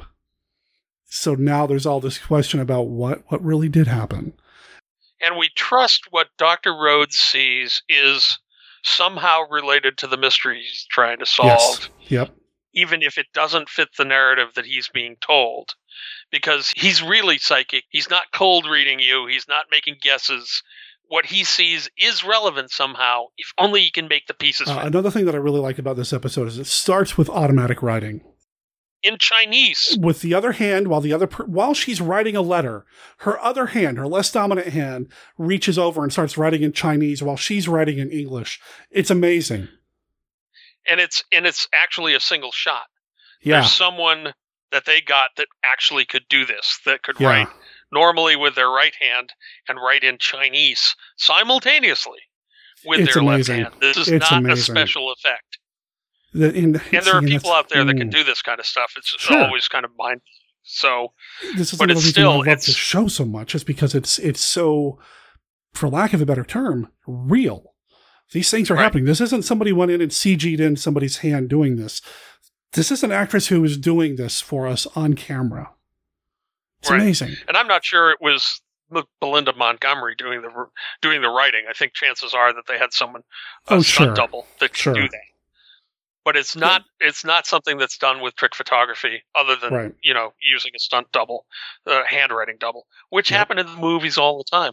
Yeah. I mean there was there I mean, was a um, second or third unit would go in and do this stuff, and you know, or a special effects unit, and right.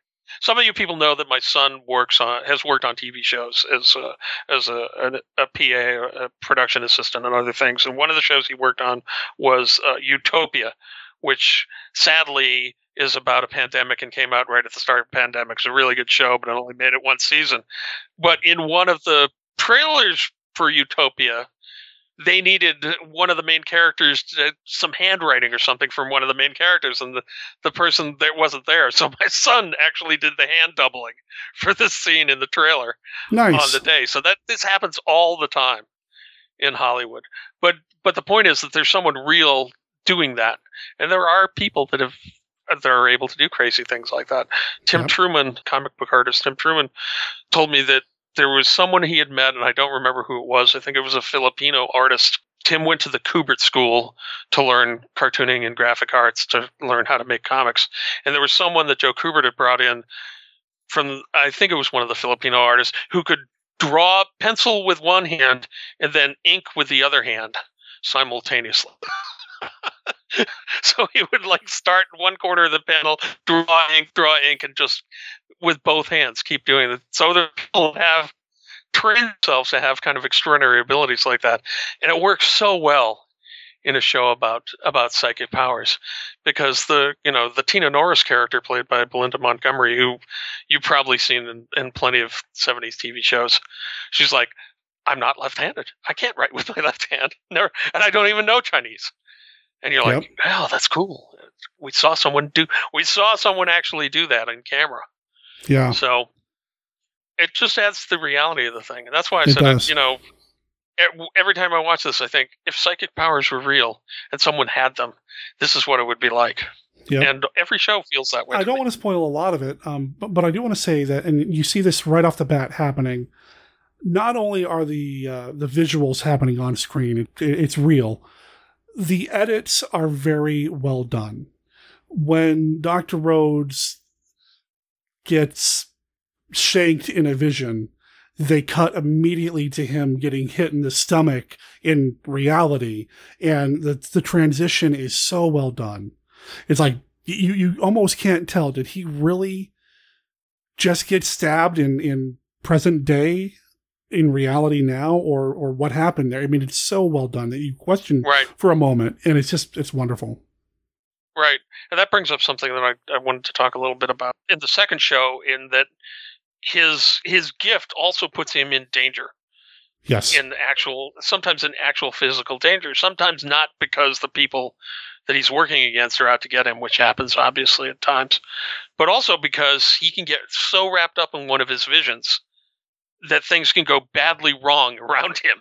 Oh yeah, it takes a toll. God, it, gives it another second- edge. in the second story, there is a point where he's trying to have a vision. He's trying to focus on on an object that he's reading, and the building around him literally catches fire. Oh God. okay. that that whole sequence and and sure, Gary Collins went to the Star Trek school of how to act like the building around you is shaking and you got to throw yourself around or whatever. But the set itself is on fire. The walls are moving. One of the walls has the fireplace and it's on fire and it's moving. He's crashing through furniture. He's he's throwing himself into it with gusto. But but through the first part of it, he's just standing there looking at this thing in his hand. Yeah. As the fire gets closer and closer to him, Yeah. and we realize that he's so caught up in his psychic vision that he's lost track of the real world. He doesn't and the heart realize. that Yeah. stay buried. Oh. and that he is he is in serious danger of being killed just by using by using his gift by using his Yep. powers there is there are drawbacks to this one of the drawbacks is that you can sometimes feel the physical effects and the other another drawback is that sometimes you lose track of what's going on in the real world and that can be potentially fatal I, I love the I love that room that is shaking all around him, and it's a full long shot. It's not let's do a close up and we shake something in the background. It's like you're looking at a set, and every wall is shaking in different. Ways. Yeah they've ways, rigged a set in, in which Oh. the wall, all the walls actually move it's not just a camera tilt trick. including the wall with the fireplace. That's what got me. The fireplace wall is shaking uncontrollably. That's not cool, man. That No, was especially- amazing. And it's Gary Collins. You can tell it's Gary Collins because every time he hits the ground, his head turns in such a way that he's looking toward the camera. So you know it's not some dude in a wig. It's not a, again, going back to Star Trek, shot from above, a bird's eye view, and you can't really tell whose face is what. He's looking at the camera. You can see it's him. And I love that. Right. right. And it's it's just part of the reality of the show. Uh-huh. The part of part of the things that make the show seem really believable. And I'm sure that there are many people who believe in as in ESP or came to believe in ESP partly because this show presents it in such a you know quote unquote quote Hey, I wonder. realistic manner. Yeah. I wonder. So in the second one, it starts off with him doing a psychometric reading Mhm. of objects at a college les- lecture, which is apparently one of the things he does. And he, you know, he's really good at it. It's it's kind of one of the if you've seen the old Carnival Barker sham fil- films, it's a situation where someone will hold up a watch and and say, oh, "Tell me about this watch."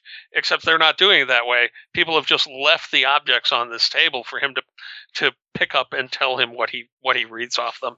And again, it seems very real and very routine. And it's even the even James Randi would have trouble debunking what Right. he's doing here Right?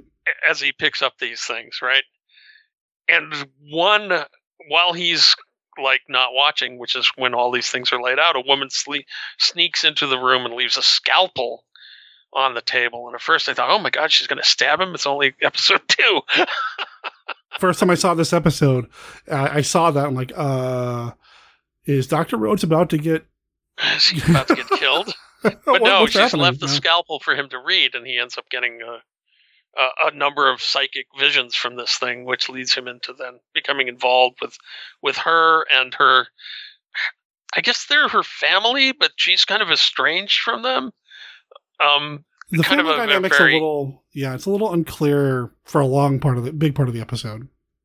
right with a strange uh, a surgeon and his strange family in which the surgeon is convinced that uh, his uh, daughter-in-law is trying to kill him uh, who's the one that snuck the scalpel in and there, he has kind of weird relatives and it's in some ways it's got a little bit of an old dark house feel to this episode This episode feels very like confined to that location. Yeah.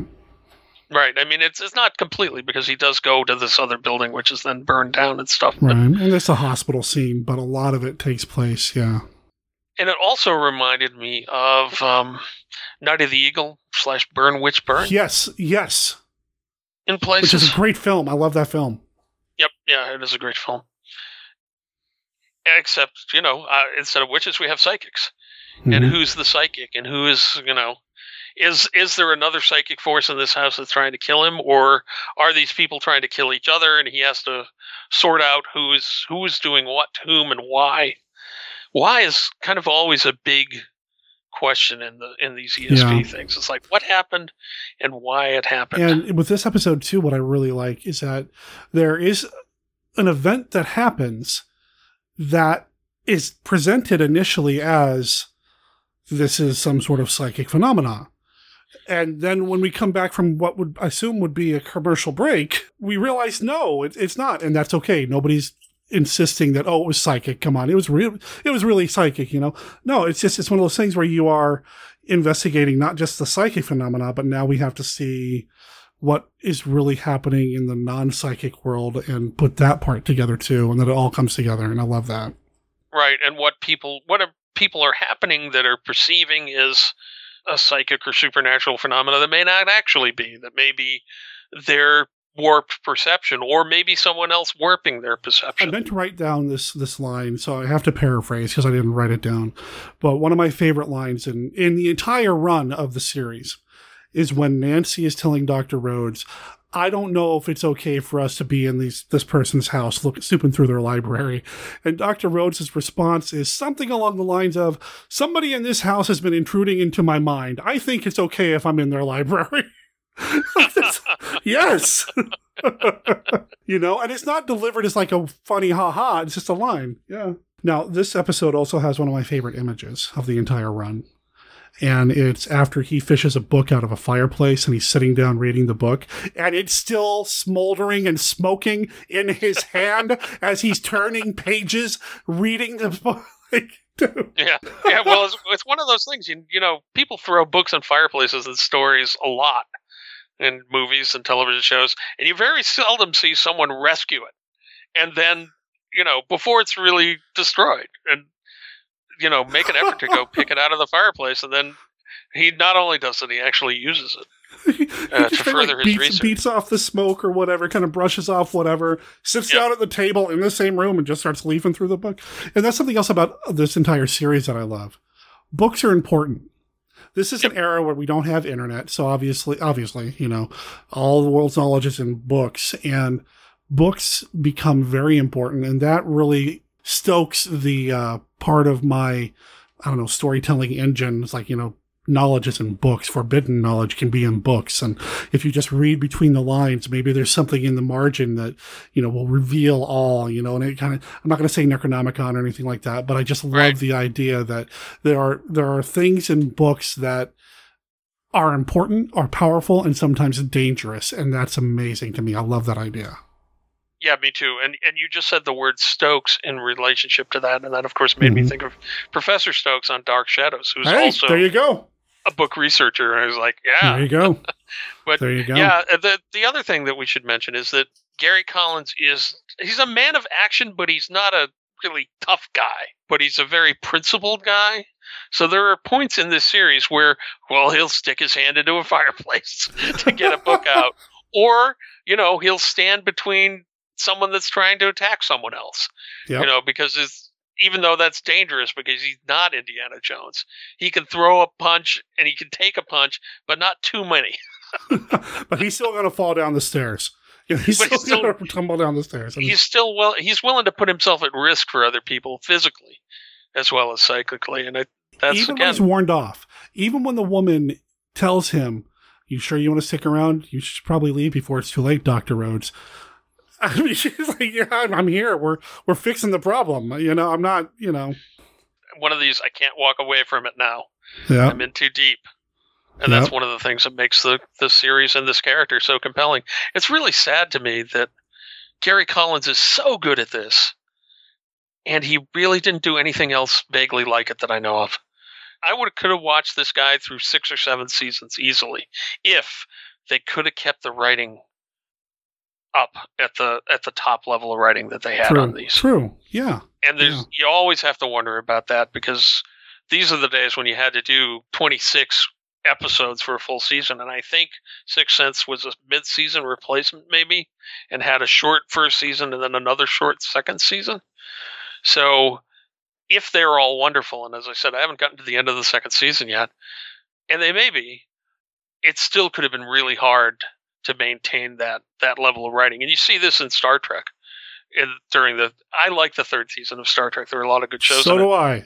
but you can see there's a drop off in writing from the second to the third season. There's a drop off of a lot of things between the second and the third Right. season. Well, they they start they were giving them less money and stuff, and you know it's like writers don't cost much money, but they do cost money.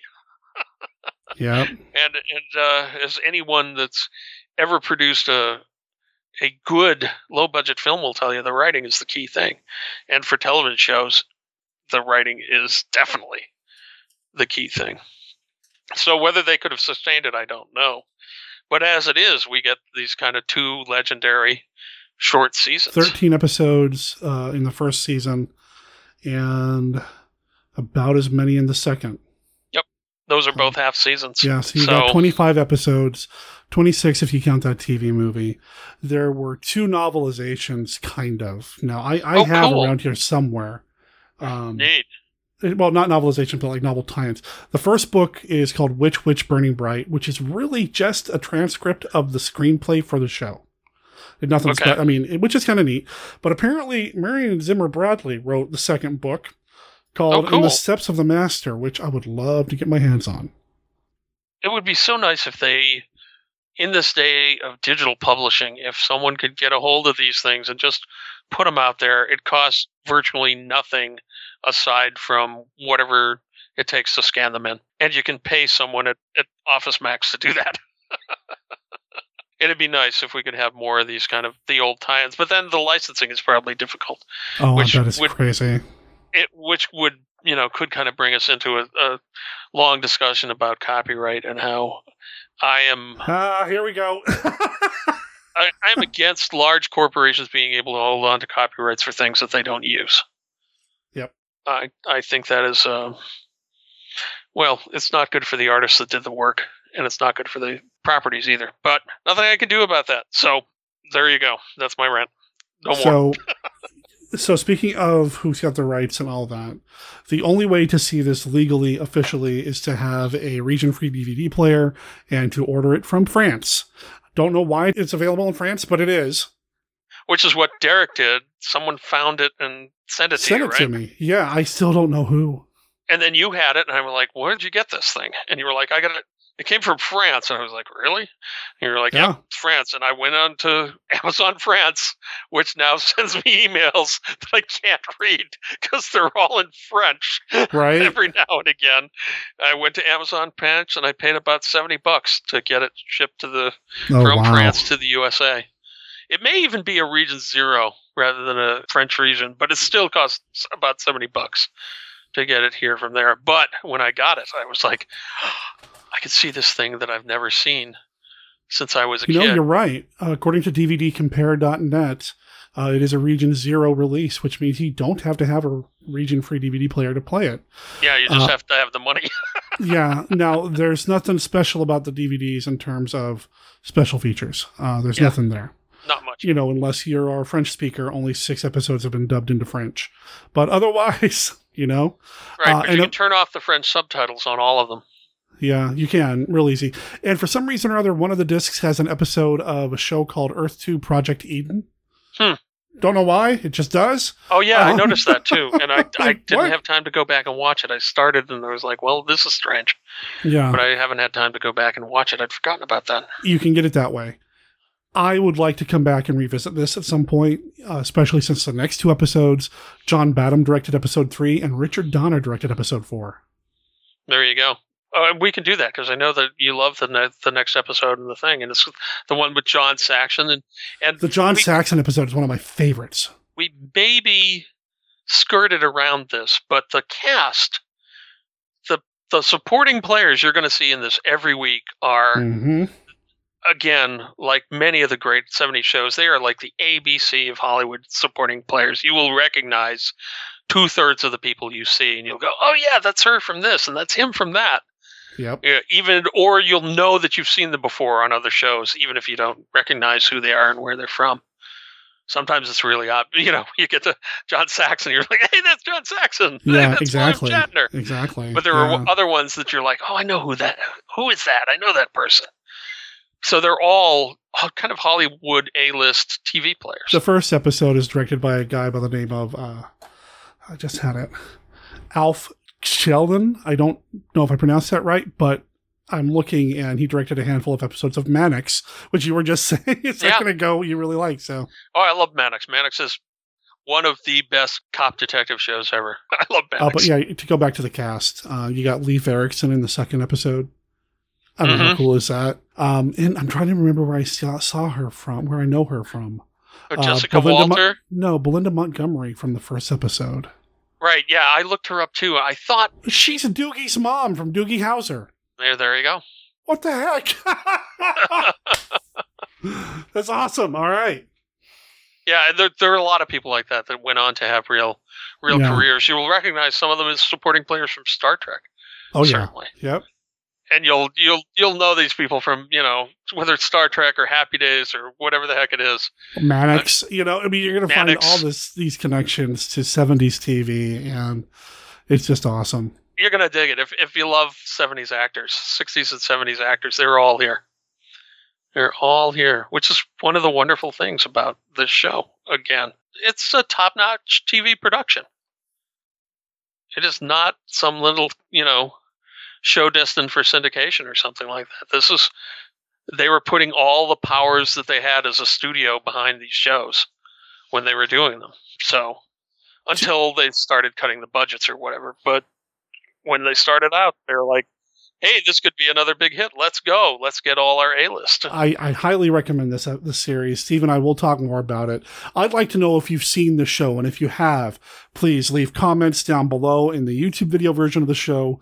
Leave a comment on the blog version of the show, or just send in some feedback, and I'll have the Monsters in the Machine read the feedback contact information here in a little bit. So I would love to know if you've seen the show. If this has motivated you to, to see the show, I'd love to know what you think now because I love it and uh, Steve loves it, and Yeah, I wish there was I love it a more shine on this show. I loved it enough to spend a bunch of money to get it sent from France for 20 episodes there or whatever it is. There you go. So when I got them, it totally felt worth it to me. yeah. Totally worth it. So, yeah, let us know what you think. Steve, thank you for joining me for this, uh, for this weird experimental episode where we actually share it with the Twitch stream live. Uh, we still have three viewers, so thanks for sticking around. All three of you, whoever you are, even if two of you are bots. So, Steve, I'm going to end the stream here in a second. So, uh, everybody say goodbye to Steve. Good night, everybody. There we go. And then we're going to end the recording as well. Thank you, Steve. Signing off.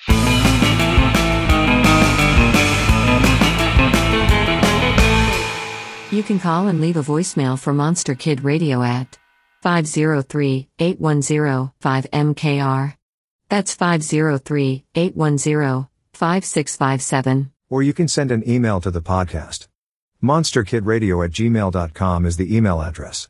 That's monsterkidradio at gmail.com. Thanks so much for listening to this episode of Monster Kid Radio. Huge thanks to Stephen D. Sullivan, to Kenny, to Mark Maddox, to High Tide Records, and to you, dear listener, for hanging out with us here on Monster Kid Radio as I gush and try to contain myself while Steve gushes about the sixth sense. I appreciate everybody's support, everybody following along with what I'm up to over on Facebook or Twitter or Reddit or Patreon or Discord or um, anywhere else I happen to be online. I just want to thank everybody for everybody's support, for retweeting tweets, sharing posts, and just spreading the word about Monster Kid Radio or being in touch with me personally. I appreciate each and every one of you. Thank you. Everything that we've talked about on this week's show, you're going to find in the show notes over at monsterkidradio.net, where you're going to find links to everything that I just mentioned. So make sure you check that out. Also, over there, you're going to find links to our Twitch channel on Christmas Day, which actually is probably when you are listening to this. If you listen to the episode when it first comes out, we are going to be looping a whole bunch of Christmas movies all day on Saturday. It's going to go throughout the entire day, probably a little bit into Sunday morning. It's a little bit different in terms of how the stream is normally constructed. I'm not going to be there well, I mean, I will be there. I'll be checking out the chat throughout the day, but you're not going to see me like, you know what? Bottom line is, you know, I can't think of any way to be more monstrously festive on Christmas than to watch movies like 1959's Santa Claus, Santa Claus Conquers the Martians, The Magic Christmas Tree, and Santa and the Ice Cream Bunny, as well as a few other things kind of thrown in there to fill in some spaces between films. It's just going to be fun over at twitch.tv slash monsterkidradio. Make sure you come by and spend some time over there. There's not a schedule, it's just going to be on a loop, and it's going to be fun. So feel free to drop by and check that out. It's free. Maybe put that on between, uh, I don't know, sessions of watching the video of uh, like a Yule log burning in a fireplace or something. I, I don't know. Anyway, that's what's coming up on Saturday on the stream. Not really sure what's happening on Tuesday yet, but I have a few ideas, so make sure you come back to the stream for that. What's coming up on next week's episode of Monster Kid Radio? Well, it's going to be a little bit different. I'm probably going to go a little off script or off format a little bit, but there will be an episode next week. I'm going to do my best to get it out sometime on Thursday or Friday. It's going to be a year in review of Monster Kid Radio. I'm going to reach out to various contributors to Monster Kid Radio and see if they'd like to contribute anything to that episode. So stay tuned for that. Just make sure you come back to monsterkidradio.net next week or stay subscribed to the podcast or the YouTube channel and you'll get the new episode as soon as it comes out. I mentioned High Tide Recording earlier. Like I said at the top, they really hooked us up. They gave us permission to play a lot of music from their label on the show in order of appearance. We heard the opening song, Here We Come a Wassailing, from the Volcanics. We then heard Angels We Have Heard on High from the Aqualads. Then we heard It's Beginning to Look a Lot Like Christmas from Joel Patterson. And then finally, we had Merry Christmas, You Filthy Animal from the Black Flamingos. Well, here, here we come wassailing again here in a second, as soon as I let you know that Monster Kid Radio is a registered service mark of Monster Kid Radio LLC. All original content of Monster Kid Radio by Monster Kid Radio LLC is licensed under a Creative Commons Attribution, Non-Commercial, No Derivatives 3.0 unported license. Of course, none of that applies to any of the music that we played. That is all copyright the respective bands, and again, provided by High Tide Recordings. My name is Derek M. Koch. Happy holidays to all of you. Talk to you next week. Tchau.